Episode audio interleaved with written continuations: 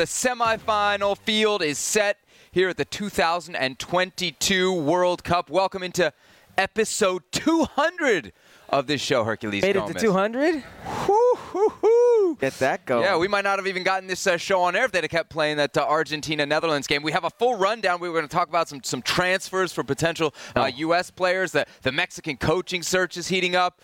Uh, but these these quarterfinals have, have just overtaken things. So I think we're going to spend uh, most of whatever time we have here on this show before ESPN FC kicks us out of this studio, uh, talking about the games that we just witnessed. Alexis Nunes uh, is live at the Netherlands Argentina game. She'll be uh, outside Lusail Stadium, so hopefully we can get her in on this program as well. But uh, whew, that was tense watching it around here. Our ESPN Argentina sat literally five feet away from us. Yeah. Um, I was nervous and I had no dog in this. I know. I felt the same I- thing. The tension, the anxiety. Uh, as soon as they took it into overtime, you just felt yes. really over the edge. Our Argentine colleagues must Sweat have been. Uh, bullets. Sweat yeah, bullets. yeah. Uh, squeaky bum time, Yes. time for them. Uh, by the way, is it cold here? I see you wearing a jacket. Yeah, it's a little something. Yeah. But you, you uh, seem to be feeling better than who? Uh, yeah, one of Brian Schmetzer's uh, all-time most famous oh. Yeah, wow! Remember that one? Yeah, I do remember that one. Hey, gotta hang banners, or else they talk about you on shirts. All right, let's get to uh, Croatia and Brazil, That's the first of the quarterfinals to go down today. Uh, this one went to penalties, but uh, it was tense as well. 0-0 through 90 minutes there at uh, Education City Stadium. Uh, then in extra time, Neymar scoring a golazo to make it 1-0, a goal that evens him with Pelé ato- atop the all-time Brazilian scoring charts.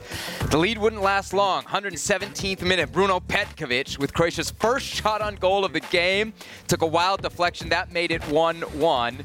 So, of course, we went to penalties. And Dominik Livakovic, the hero again. Rodrygo missing the opener. Croatia would convert their first four. And then Marquinhos stepped up and hammered the post. So Croatia, after a 1-1 draw through 120 minutes, advanced 4-2 on penalties. Herc, Brazil are out. Croatia advance. Your thoughts? How? How are my thoughts? How does Croatia advance? I mean, we could sit here and we could give the Croatian team all the credit they deserve. But you're not going to do that. No, you're no, going to say Brazil choked. Uh, Brazil definitely choked. Okay. But let me give Croatia credit. Juranovic down the right hand side, all game, Mm-hmm. open lane. It was Livakovic, save after save. It was Luka Modric in the center of the Mm-hmm. midfield, and I'm sitting there asking myself while watching him play how he can still run that way at 37 years old. Like it is insane to me Yeah. to see him do what he does at that level and at that speed. He's not just a guy who gets on the ball and tries to make things happen. He's a two-way player. Petkovic, even before the goal, hit a flash of brilliance uh, in the first overtime where he goes between two defenders, two Brazilian defenders. I'm like, how did he get out of that? Squares the ball, ball goes over. You saw flashes, you saw signs. But the real tale of this tape, the real story here is how wasteful Brazil was in Yeah. front of the net. Yeah. I mean, just extremely wasteful. I could see Neymar not being a factor all game until he was, Yeah. right? He really wasn't a factor.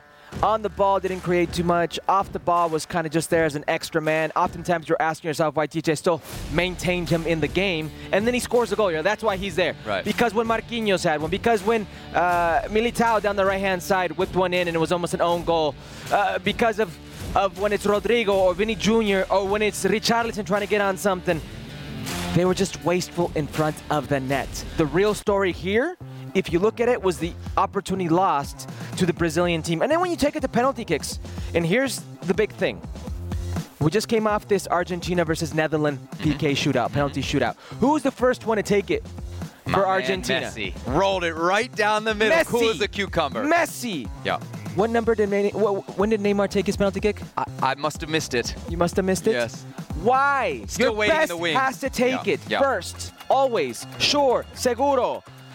It wasn't the case. Uh, let's lock back in on the game for a second uh, because I, I want to really bear down, down on kind of why you think Brazil choked. There's there's a couple things in extra time that I can point to. Uh, Tite, who's by the way is out now, he's gone. yeah, uh, but he always manager. maintained that it was a two-cycle deal for him when he was done. Okay. Um, he said, I don't agree we were disorganized after the match, specifically talking about the last counterattack. Now, um, it's 1 nothing in extra time.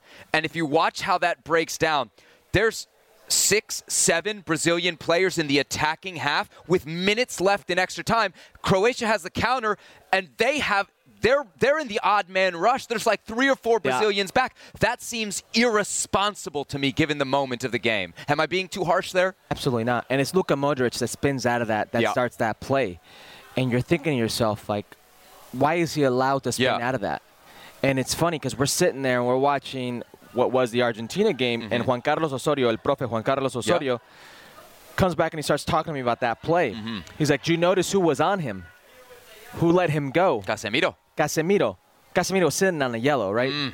That would have been one to take him out. He would not have been available for the semifinal. That play continues. Luka Modric sets it up.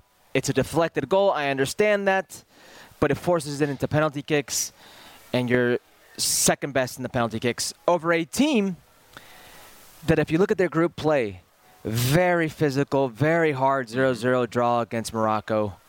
Did their business against Canada Yeah. back to a very physical 0-0 draw against Belgium. Kind of lucky against Belgium, right? If Lukaku has an even decent finishing day, they win that if Lukaku game. opens his eyes, because I think it hit him without him realizing, right. he had one very clear chance. It could be a different story. Against Japan, a very physical Japan team. And I'm talking physical in the way they press, physical in the way they challenge, physical in the way they make things demanding for you. Uh, Luka Modric ended up playing 97 minutes of that game. They go 120 something minutes. Penalty kicks against a Brazil team that had the luxury of resting nine players versus Cameroon. Yeah.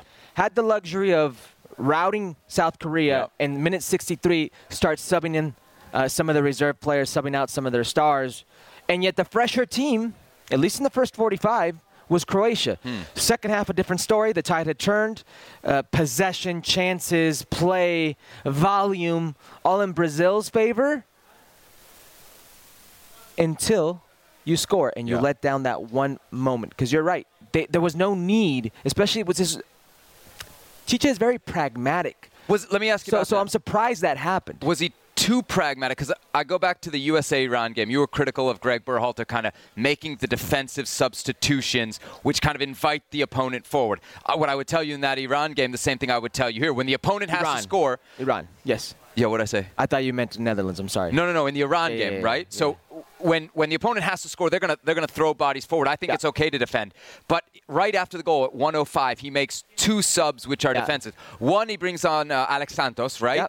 But then Fred. I mean, Fred. If there's a if there's a defensive player for for Brazil, it's Fred. Should Tite in that moment have been more assertive, more aggressive, and, and, and said, my team can get a second and end this game, or were those the adequate calls? No, I mean, if you look at it, everything was fine until that point. It's one play that breaks down for him. I Okay, mean, so that's on the guys on the field then. Of course it is. It's on Casemiro. It's on whoever's in the Okay. midfield. Fred, uh, you can't let Luka Modric spin you. Get out of that play and start that play. Start that sequence. When that happens, I don't care who the coach is. You know, it's the final minutes of the game. You cannot allow, you cannot allow a breakdown of that magnitude. You mentioned Brazil being wasteful. 21 shots in this game, 11 of them on goal. Livakovic, depending where you look, credited with either 10 or 11 saves uh, on ESPN.com. They're they're giving him 11. He had at least three legit goal-saving saves. I, I want to ask you about body language because you talked about Croatia looking fresher in the first half. Did they look fresher or did Brazil just not look like they had enough urgency? Because I didn't see a Brazil team that looked like it was a knockout round game. It looked like Brazil more in the group phase. And then as far as body language is concerned, and it was just one guy's face, but it's the guy for Brazil. After 120 minutes wraps up, you get the shot of Neymar's face walking off the field. He was not confident. It was the face of like, oh God, this is not what we want to be It's against this hands. team. It's a toss-up. Yeah. I mean, it, it's really. But you're when go- Brazil. You, when got to be go into- confident. when, no. when you go into penalty kicks, it's emotional, psychological, and who had the psy- psychological excuse me the psychological blow Mm-hmm. at that moment in overtime? It was Croatia. Because once Brazil scores, Croatia doesn't fold. Yeah. They throw numbers. They keep coming at you, and then they get their goal. Yeah. That was a psych- psychological blow. That's really what hurt uh, Brazil in this game. And once you go into penalty kicks, it's out of your hands if you're a talented player like Neymar. Sure, uh, especially if you don't take a penalty. And I want to get to that in, in just a second. But bigger picture with Brazil. Uh, if we go back to, you know, when you or I were, were kind of teenagers in our early 20s, Brazil were dominant. Three straight World Cups where they make a final. They win two of those. Since then, five World Cups, four eliminations in the quarterfinals, only one trip to the semifinals. Is there a is there a common thread in any of those? Is there something that for you is missing from Brazilian football since they were at the very, very top? What could be missing from Brazilian football? Because they export The talent is than every- overwhelming. like every saying. one of these World Cups, they come in as a favorite on paper every- or close to it. every year they could have a, a Ballon d'Or nominee. So what's happening? Well, it just goes to show you how difficult it is to win a World Cup. Mm. It really goes to show. There's a reason only eight countries have won a World Cup, and it's the same countries that win a World Cup. There's a reason that South American countries have not won a World Cup since what 2006, No, Two? 2002. 2002. Yeah, the last 2002. time Brazil won it. Bra- Last time Brazil won it. Yeah. Look at look at how much Argentina just struggled. Yeah. There, there's a reason for this. There's a reason the best football in the world is played in Europe. What can you ask Brazil more of? Think about this. Yeah. Exporting, Right, like when you talk about other countries, you can say, "Well, Playing you're not doing this, you're not doing that." Yeah, with Brazil, it's it's it's I a mean- head scratcher. especially this Brazil, number one ranked team in the world. But it, and it's not like they're not even getting to semis, right? It's like you're going out in the quarterfinals, which I which repeat, is it goes to show you how difficult it is to win a World Cup. Um, let's talk about the decision to, to have Neymar wait, to not have him go first. Um, who's to blame for that? Neymar, Tite, like who, who at the end of the day? Yeah, Neymar could say, "I want to go last," and you're like, "No, no, no, I need you to go first. really? Is that how it's decided in the locker room? The, the manager says, "This is my order." I mean, Yes. You think? You think? To the If other it- point, you think Scaloni asked Messi, or do you think Messi said, Well, "I want, I got it"? Messi could say, I got it. Messi Sure. could say, I want fourth or I want fifth. Scaloni's the guy who's going to have the final say. Right. Messi's the greatest player on earth, and he could be for Scaloni as well. But in that exact moment, the Yeah. only important person making that decision is Scaloni. And if Tite was under the understanding that Neymar wanted to go fourth or fifth because he wanted to be the hero, because he wanted to be the home. He be wanted the the, moment, he the wanted the moment, right. he wanted the clout, it's his responsibility to say, no, we need you first. Is that why guys want to take it fifth because they want the moment? Because it's also saying I could also accept the greatest pressure of.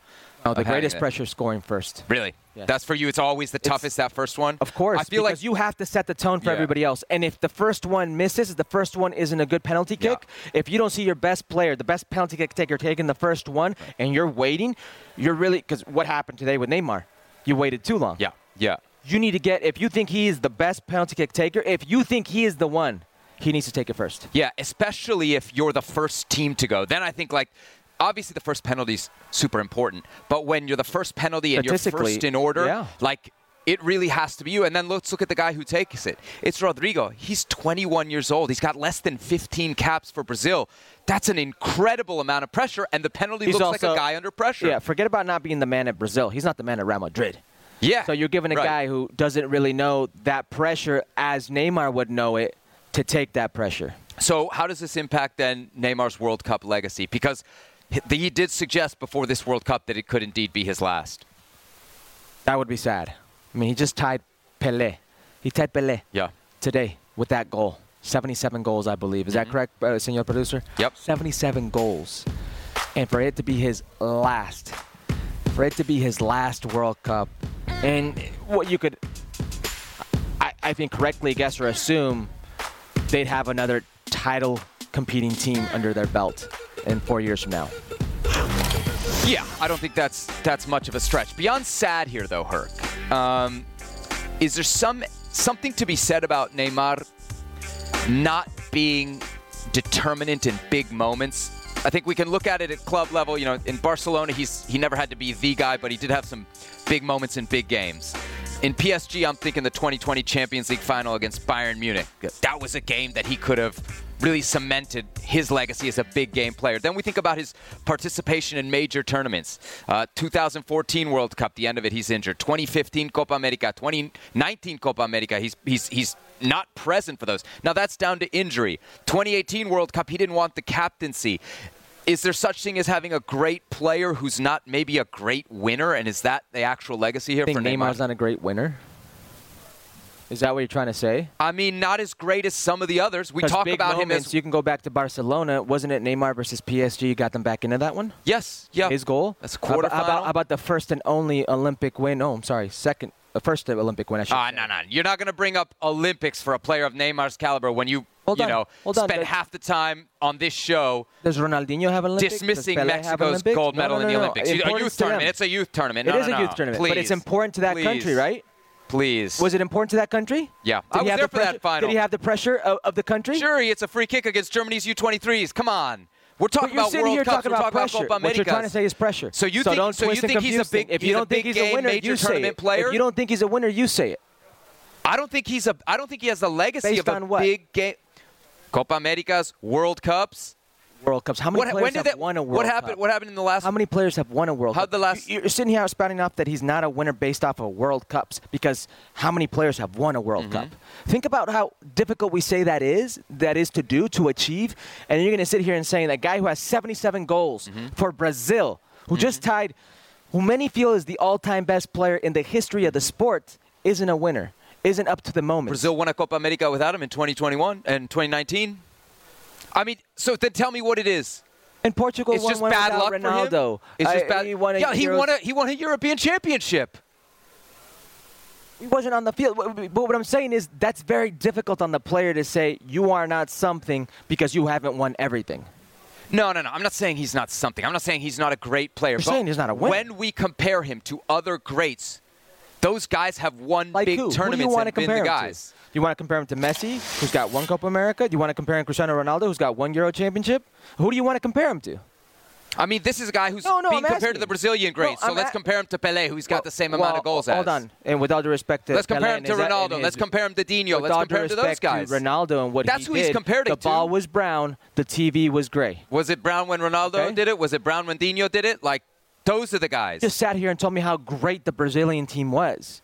How they went to what three finals, won two of them. yes. And now you want to say it's all on Neymar? Romario. I mean, Romario's. I don't hear you spitting out the same thing when it comes to Messi it's or all Cristiano. on Neymar. I'm just saying, like, there's a lack of big game, big tournament performances, isn't there? You would not agree with that? I think that's hard. I, I think he's lacked in those tournaments because he's not been available. I don't think he's had Sure, bad some of it comes down to injury. I laid that out for you. Yeah, but there's a difference between not being available and not being good in big moments. You think we have seen the end of him at the World Cup? He'll be 34 in 2026. I think so. I, you know, Why? And, and speaking on, I know what you want to get that to, to that mentality. I think he's over it. I don't think he. I don't think he wants to deal with the people. He wants to deal with this anymore. I think he understands exactly who he is and what he, what he wants out of life and what he has right now. And he's gonna score whatever he needs to score after this 77, beat Pelé, and Yeah. then off into the sunset. It it also probably you- you'll know this as a former player. Like it takes more to maintain yourself at a top level as you get in out of like late 20s, early 30s into mid 30s, Not right? only that, Seb, if he's been this injured this often Yeah. before he's in those 30s, right. Do those injuries kind of like catch it's all downhill after. I mean, look, the, the players like Cristiano, like Zlatan, who can play it at an advanced age like that, Right. Those are They're few and far freaks, between. right? They're they're freaks of the and they work really, really hard in the gym, out of season. They're almost obsessed with it, Yes, right? yes. He seems to be a guy who enjoys the fruits of his labor, which which he's earned. totally, you know, totally fair. What about Tite? I mean, you know, obviously, probably not going to get more than eight years. Uh, but you look at the teams that he's brought to World Cups to not make a semifinal. What, what a disappointment. It is a disappointment because you think about when he took over the team and when they were, where they were, excuse me, with Dunga. It was, I believe, the 2016 Copa America when Dunga had that fracaso with that Brazilian Mm-hmm. team. He takes over and what they've been able to achieve and how many games he's actually lost. Yeah. Think about the games he's actually lost. I believe, I believe it's only like two or three under Tite. And with Casemiro in the lineup, he's not officially lost a game. Now you can say like they didn't advance, Yeah. but this doesn't go down as a loss, which is why it's incredible to me what Croatia has done. Croatia's advancing to a semifinal with one win. Yeah. That win being Canada. Yeah. So to that point, can Croatia win this whole tournament playing this style? Because we sat up here after the round of 16 and we said no. And here they just beat Brazil, who everybody picked to at least They be in the final. they, they've been playing the same way as they, they did in 2018, and they didn't win in 2018. I'm trying to go back into the World Cup champions, the World Cup winners, and think about a team that's played so pragmatic, so grind you into the ground, and just advance. I mean, this European team is more is more like or likened to Tata Martino's Paraguay in Copa America Okay. Okay. than it really is like any other World Cup champion. And then they weren't even a Copa America champion Right. But they advance. They grind you down. Eh, I, I said it. I said it jokingly earlier how they're the Uruguay of Europe for a country that small to Yeah. produce that type of player, that type of athlete, that type of competitor. And at the international stage, they play so pragmatic, but have so many moments of brilliance, to be able to wear you down, grind you down, and just advance. Do enough to get by. And that sounds like I'm not giving them the credit. That Yeah. it's a ton of credit. Right. I mean, it takes it takes a different type of player, different type of mentality to put in that type of work. Yeah.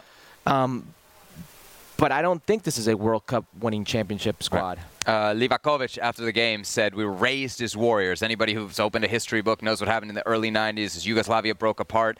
Um, these kids, the players, and their families certainly have gone through a lot historically. Maybe that's kind of part of the, the DNA, the, the toughness of this team. And they've also seen great generations, Davor Yes. Suker and that generation, and what they were able to to do in '98, I believe, when they make a semis. I love the uh, yeah, I love the comp to Uruguay population. Croatia right around 3.9 million. Uruguay right around 3.4 What do million. I know? So uh, very good there. We're looking at Livakovic here. Uh, just an incredible performance from him. But I want to give you another opportunity here to highlight Luka Modric. Like at what point, and maybe he's there already. Do we start to talk about him as one of the all-time greats? You have to. Because I, I feel like the top five is hard to break into that. But at some point, do we have to talk about this guy as a top 10 footballer of all time? Possibly. If, if, you, if you think about what he's been able to achieve, and if you think about the dominance of Messi and Cristiano mm-hmm. over the last 15 years, Yep. there are only really five players that come to mind in that era that have rivaled them at any year. Yeah. And I'm talking about, so you have Messi, you have Cristiano, you'll have a Karim Benzema, a Robert Lewandowski, and a Luka Modric. Yeah. That is it. Yeah. That that that is those three guys are the only ones that have rivaled to some extent Cristiano and Messi, at least in the Ballon d'Or, at least in what it is to be considered the best in the world at any moment in the last 15 years. Uh, Livakovic, your thought on him? My my only thought on Livakovic is when you have a goalkeeper that's in form, when Yeah. you have a hot hand, Yep. it goes a long way in a tournament setting, Yep. especially for a team that just tries to bend but not break and has a few very special players in midfield uh, and a big time player in Perisic that I think we have not seen the last of. Yeah, you mentioned Modric. Uh, for all he does on the field, the Netflix series Captains was a great scene of him and Livakovic when Livakovic actually gets dropped from the starting lineup through qualifying, and he kind of pulls him aside and says, "Hey, like we need you to be better." And it's clear that you know there's there's a little bit of like I'm taking you under my wing. I believe in you, and now we see this guy having you know just an, an incredible World Cup. Pasión, determinación y constancia es lo que te hace campeón y mantiene tu actitud de ride or die baby. eBay Motors tiene lo que necesitas para darle mantenimiento a tu vehículo y para llegar hasta el rendimiento máximo. Desde sobrealimentadores, sistemas de sonido, tubos de escape, luces LED y más. Si buscas velocidad, potencia o estilo, lo encontrarás todo en eBay Motors. Con más de 122 millones de piezas, siempre encontrarás justo lo que buscas. Y con Guaranteed Fit de eBay, tienes la garantía de que tu pieza quede perfectamente a la primera o se te devuelve tu dinero. Porque con eBay Motors, quemas llantas y no tu dinero. Con las piezas que buscas, a los precios que quieres, tu auto se convertirá en el MVP que te dará el triunfo. eBay Motors. ebaymotors.com. Solo para artículos elegibles se aplican restricciones. 10 seconds on the clock. How many things can you name that are always growing? Your relationships, your skills, your customer base. How about businesses on Shopify? Shopify is the global commerce platform that helps you sell at every stage of your business. From the launch your online shop stage to the first real life store stage, all the way to the did we just hit a million orders stage. Shopify's there to help you grow. Sign up for a $1 per month trial period at shopify.com slash network, all lowercase. Go to shopify.com slash network now to grow your business, no matter what stage you're in. Shopify.com slash network. All right, let's move to the second quarterfinal, the one that just wrapped up between Argentina and Netherlands. And if you thought Brazil versus Croatia was dramatic, whoo this one was even more so at Lusail Stadium, Argentina, opening the scoring in the 35th minute. Nahuel Molina off a beautiful assist from Lionel Messi. It was 1 0 at the half. It was 1 0 actually deep into the second half when Argentina drew a penalty. Messi converts in the 73rd minute to make it 2 0. In the 83rd minute, Wout who'd come on at the half, made it 2 1. And then in the 11th minute of stoppage time, Weghorst off a set piece from the training ground made it 2 2. We went to extra time. There were no goals in extra time. And then in penalties, Dibu Martinez saved the first two. Lautaro Martinez converting the game winning penalty. Argentina advance, Netherlands out. Herc, your reaction. Just witnessed one of the all time greatest Mm. games in World Cup history, one of the all time greatest performances in Lionel Messi. We said he needed to be determinante in this game if they were to advance, if they were to win. He was. I sat here, and since this Argentina versus Netherlands game was announced, thinking that the Netherlands would just abuse the left back Acuna, the right back Molina, how they would be the weak spots. Molina scores a goal, Acuna draws a penalty Yeah. kick. What do I know? Yeah. Um, but it's Messi behind everything. Messi with one of the most insane passes you will ever see. No look? No look, Ronaldinho Gaucho style. Yeah. No look pass. I mean, Spidey sense is going off. He literally glanced over once, kept dribbling, knew exactly where the lane was going to be. Got it under, I believe that was uh, Akpe's leg. Into the run. Perfect finish. 1 0. Steps up after missing a penalty kick versus Poland. I'm the man. I want to take it. I'm going to do it calmly. As calm as you like, as cool as you like. Slots it away. And I'm thinking to myself, why is he still on the field?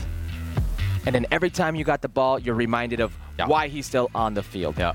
But the Netherlands, and it was like minute 78, and I've got people telling me next to me, oh, this is over. And I'm Yeah. thinking to myself, it's just one goal, and they're back in it. De Jong comes on, Weghorst comes on, and it's Route 1 football. It's being very physical. Argentina's outmatched physically. They're having a very difficult time dealing with the presence in the box, the knockdowns, the second balls, uh, the physical nature of the game. They let a goal in. Game on. And one of the last plays of the game, you're expecting Gakpo to go over the wall. I believe it was Gakpo, wasn't it? Uh, on the set piece. Yes. Yeah. may have been Gakpo. I think Yeah. over the wall, and he slips it. He slips it to a player that's literally got somebody drenched all over his back, and Weghorst slots it in, Yeah, and we're going over the training ground. And, in that moment, Valdano always says that football is a game of emotion, and I truly believe it. I, I- I thought the emotion, I thought the momentum was in the Netherlands' favor. They just couldn't get it going in the second half. Goes to penalty kicks in a very dramatic way. It didn't go their way. Yeah, so I think one thing we learned here is if there's a World Cup matchup that is likely to deliver a Clásico, like if we think historically, it's got to be Argentina Netherlands. Like, Yeah. Can you think of another one that, that's more likely to, to deliver just a just an absolutely great game? And here's a, a look at a play from a few years ago. It's Weghorst Maybe Germany. for Wolfsburg. Yeah, I mean, Look at this. Look at this. A few years ago. Ah, they weren't paying attention in the Bundesliga back then. Louis Van Gaal probably gets a lot of credit for the, the second half comeback, right? He brings Weghorst on. He makes two changes Luke at the half. Yes, yes, Yeah. yes, yes. He, We he talk about managers making a difference He- for their team. He literally at one point went to a 3-3-1-1. You know, uh, Yeah. took off uh, Daley Blind and, and and went just very big up front, very physical, very One presence, and it worked out. Yeah. It paid off. But you still have some very special players um, on the Argentine side. Lionel Messi being one of them. The pressure they put on the Netherlands in the second half of overtime. I mean, the last shot by Enzo Fernandez, uh, I believe it was Enzo Fernandez, it skims off the post. It literally, Akpe tried to put his head on there. First it was Virgil van Dijk tried to get something on it. Then it was Akpe, and it literally off the post and corner, or I believe goal kick. Uh, it, it was a great game. Speaking of managers that made a difference and that may have changed things up, we had More Beltran with us on yesterday's show, and she talked about the potential for Argentina to do the espejo, the mirror formation of what the Dutch did. Scaloni did that, and it really seemed to work in the first half. In fact, we were watching the game, and you were like, this is a flashback to USA Netherlands, right? Where one team's kind of like being The lured first, minute, forward. first 10 minutes, yeah. Right. Yeah, and it was that way. And actually, at halftime. But why didn't Argentina, you know, get burned in the way that, that the U.S. did then when they Um, got brought forward? Was it because of that formation? Well, that it's where you have that possession as well, right? So if the U.S. doesn't get caught, if they don't let in that goal, or the second goal, I still believe before halftime, the game's a lot closer, and I think they can manage and, and maybe get something out of it. Give the credit to, to the Netherlands, absolutely. Um, but the moment they go line at 3 Mm-hmm. Lisandro Martinez is back there. Uh, you're now in a mirror situation. You're eliminating the spaces for Blind and D- Dumfries, who didn't have the type of game that he had against the U.S. men's national. It also could be better competition, absolutely. Uh, this Argentine team is very, very good. But you look at the stats. Halftime, I believe it was 57% possession for the Dutch. Not a lot of shots on goal. Yep. Um, into the game, it ended up being 53 possession uh, in favor of the Dutch.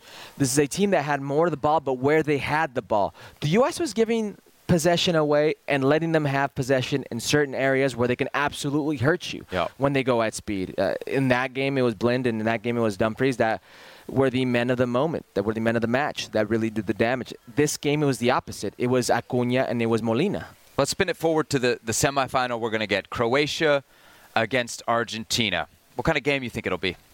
I don't know if it'll be soft on the eyes. Yeah, I don't I- either. I mean- I don't think it will be. To be I, I think it's. Too, I didn't think this game would be. I didn't think Argentina Netherlands would be soft on the eyes. I thought it was. It was emotional. Yeah, I thought it was two pragmatic managers who were going to set their teams up and it was. to disrupt the other as opposed to maximize their attack. It was just very physical. yeah, but we And- still got goals. We still got moments. And maybe that physical p- play, because I think Croatia will be just as physical, can lead to moments. Because if if I mean, the referee in this game was was something else. Mateu Lahoz, the Spaniard. I- I- yes. yeah, I feel like we see him.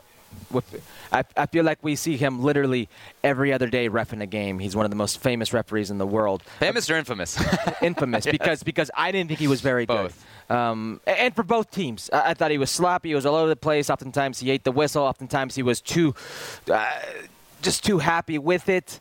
Um, a lot of choppy fouls, a lot of no calls. Uh, let the game get away from him. There was a moment in the uh, right before overtime where Virgil van Dijk comes into Paredes. I believe it was Paredes, uh, completely knocks him out uh, after he boots the ball into the I should say the bench of of the Right. Netherlands team. I thought it was a perfor- very poor performance from the referee. So you're not the only one.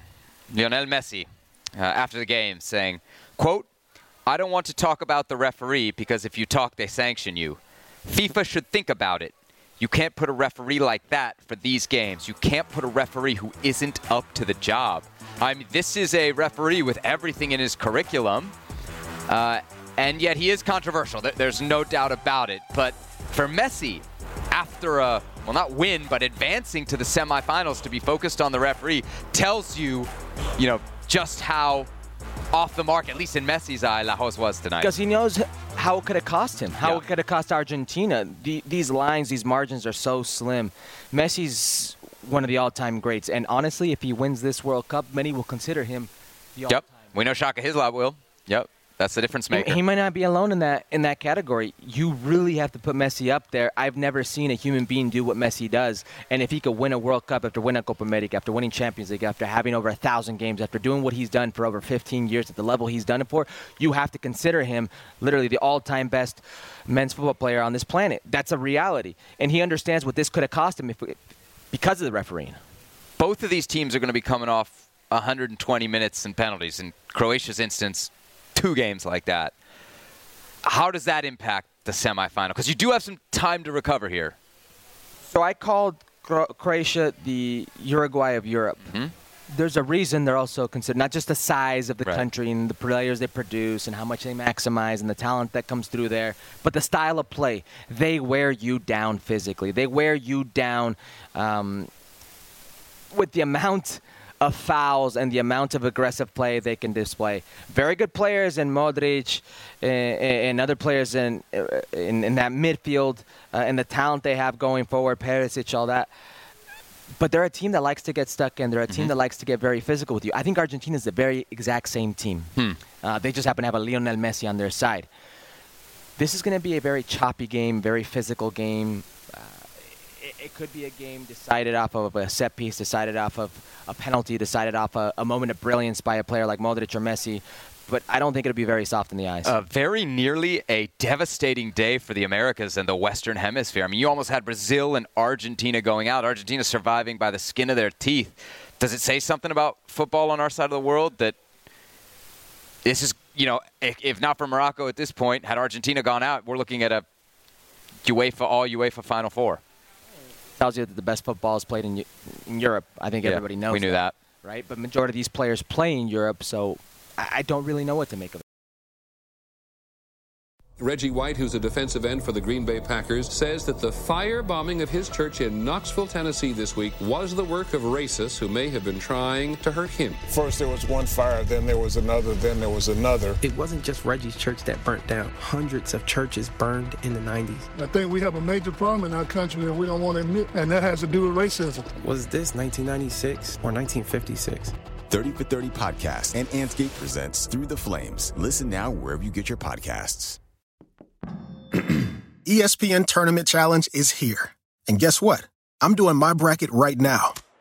Making picks, predicting upsets, winning my bracket group, and leaving my old life as a part time voice actor behind.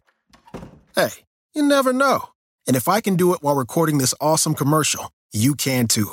Anyone can bracket. Download the ESPN Tournament Challenge app to play the number one bracket game.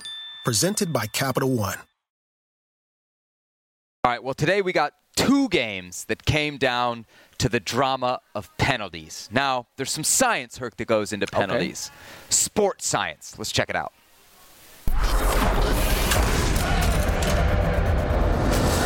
During the World Cup, penalty kicks are likely going to be a huge factor as the tournament moves through the knockout stages. Yes! So, what goes into one of the most heart pounding shots in sport? Let's find out. On average, penalty kicks are shot at around 113 kilometers per hour. At that speed, the ball reaches the goal in about four tenths of a second. Believe it or not, that's 10% faster than how long it takes a 145 kilometer an hour fastball to reach home plate. But a shot doesn't just need to be fast, it has to be accurate. In fact, in order to fit the ball within 1.8 meters of either post, a shooter from the penalty spot must aim within a target window of just 9 degrees. That means if a shooter's foot at the point of impact is off by even just 8.3 millimeters, or basically the width of a shoelace, they can completely miss the goal. Now, from the goalkeeper's perspective, just how difficult is it to save a penalty kick? Well, with a 76 centimeter vert, a 1.9 meter goalkeeper like Thibaut Courtois can only defend an area of about 14.4 square meters. That leaves 19% of the goal virtually undefendable. To make it even more difficult, some shooters will use a feint in the run up. To do this, they'll stutter step, stop at the ball, and mislead the goalie by looking as much as 36 degrees away from the shot's actual trajectory. And sometimes they'll kick dead center. What all this attempts to do is trick the goalkeeper's brain. See, through a complex neural system called predictive processing, our brains try to preemptively map outcomes, like the direction of a kick, by connecting visual information roughly every 13 hundredths of a second. And because diving to full extension takes roughly half a second, a goalkeeper typically has to react before the shooter kicks the ball, effectively guessing which side the shot will go to. Assuming he's guessed correctly, once airborne, elite goalies can react to a shooter's final movements in as little as two tenths of a second. That's a reaction time on par with F1 drivers. In the end, a penalty kick is just as much art as it is science.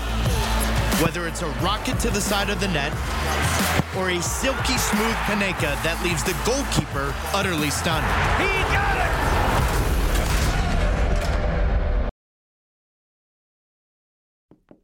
it! ESPN Tournament Challenge is here.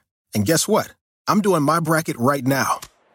Making picks, predicting upsets winning my bracket group, and leaving my old life as a part time voice actor behind.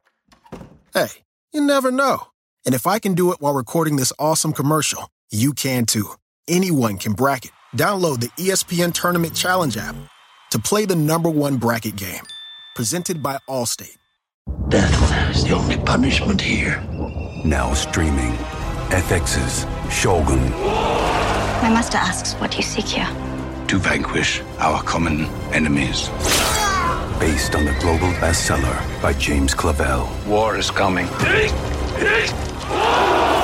epic saga of war, passion, and power. Let it come. FX's Shogun. Now streaming on Hulu. All right, uh, for more on Argentina's penalty kick victory over Netherlands, let's go to the outsides of Lusail Stadium where we find our Alexis Nunes, who is, of course, uh, covering and witnessing this historic match. Uh, Alexis, real quick, I, I need to get your sense of how the Argentina fans reacted before the game when they found out that Brazil were going home.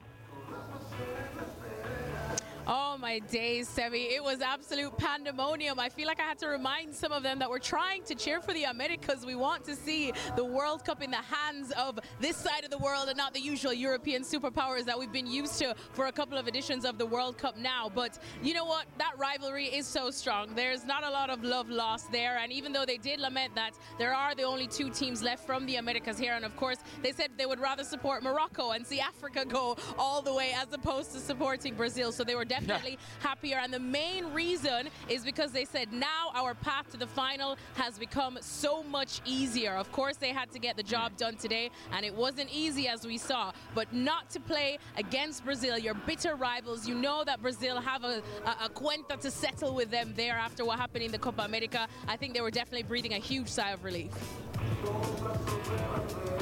All right, Alexis, uh, give me the percentage of Argentina fans in the building and then tell me about the mood in the stadium as the Dutch were making that comeback. Oh, honestly, the percentage of the Argentina fans, I think, was 99.99999%. Literally, it was filled. it was like La Bombonera Part 2.0. There were just little pockets of Dutch fans, and honestly, they're hard to miss in their stunning orange that we've come to know and love, but it was really hard to see. We got to speak to uh, Pascal before this, and he said that they were only expecting about 1,400 fans um, and probably only sold about 400 more tickets from what they sold uh, for the U.S. match. And honestly, I don't even know if I saw 1,400 Dutch fans. It looked like pockets of about 15 to 20 here and there, and then the rest was just 100% Argentina. And the atmosphere, as you can imagine, like I said, was all like the Bombonera all over again. I mean, the Dutch fans, they were trying their best to, to chant as well, but they were just drowned out even by the whistles anytime any of the Dutch players touched the ball um, from the fans there with all the drums from Argentina. And then the only time that they actually went quiet it was when that equalizer came. I think the wind just got taken out of their mm. sails. There were the Argentina fans behind me that were shouting some very naughty things, I would say, using some words that their moms definitely watching back home in Buenos Aires will not be proud that they were using, but they were they were kind of trying to get everyone animated again. One of them was saying, "Oh yeah, like why are we here if we're not here to sing? Why has everyone gone quiet?" And that's true because I think everyone was just shell shocked when that equalizer came in the dying moments of the game, and they were wondering how on earth is this going to have to be like Brazil all over again? Are we going to lose two teams from South America, two giants of South America, all in one day? But eventually, they found their voices again in extra time, take them through straight to the penalties as well. And as as they finally were able to score that last penalty, it was absolute scenes, limbs everywhere, people falling across each other, and tears, a lot of tears being shed. Eh? And that was just the guys I was sitting beside who are from ESPN Argentina. So it was unbelievable to see unbelievable scenes. But once again, Argentina with that 12th man, they came up trumps, and no doubt that I think that that had something to do with them getting the win tonight. Okay, Alexis, we got about 30 seconds left here on Futbol Americas. I need to know what was the reaction from the fans just to watching Messi in what may very well have been his last World Cup game had Argentina not made it through.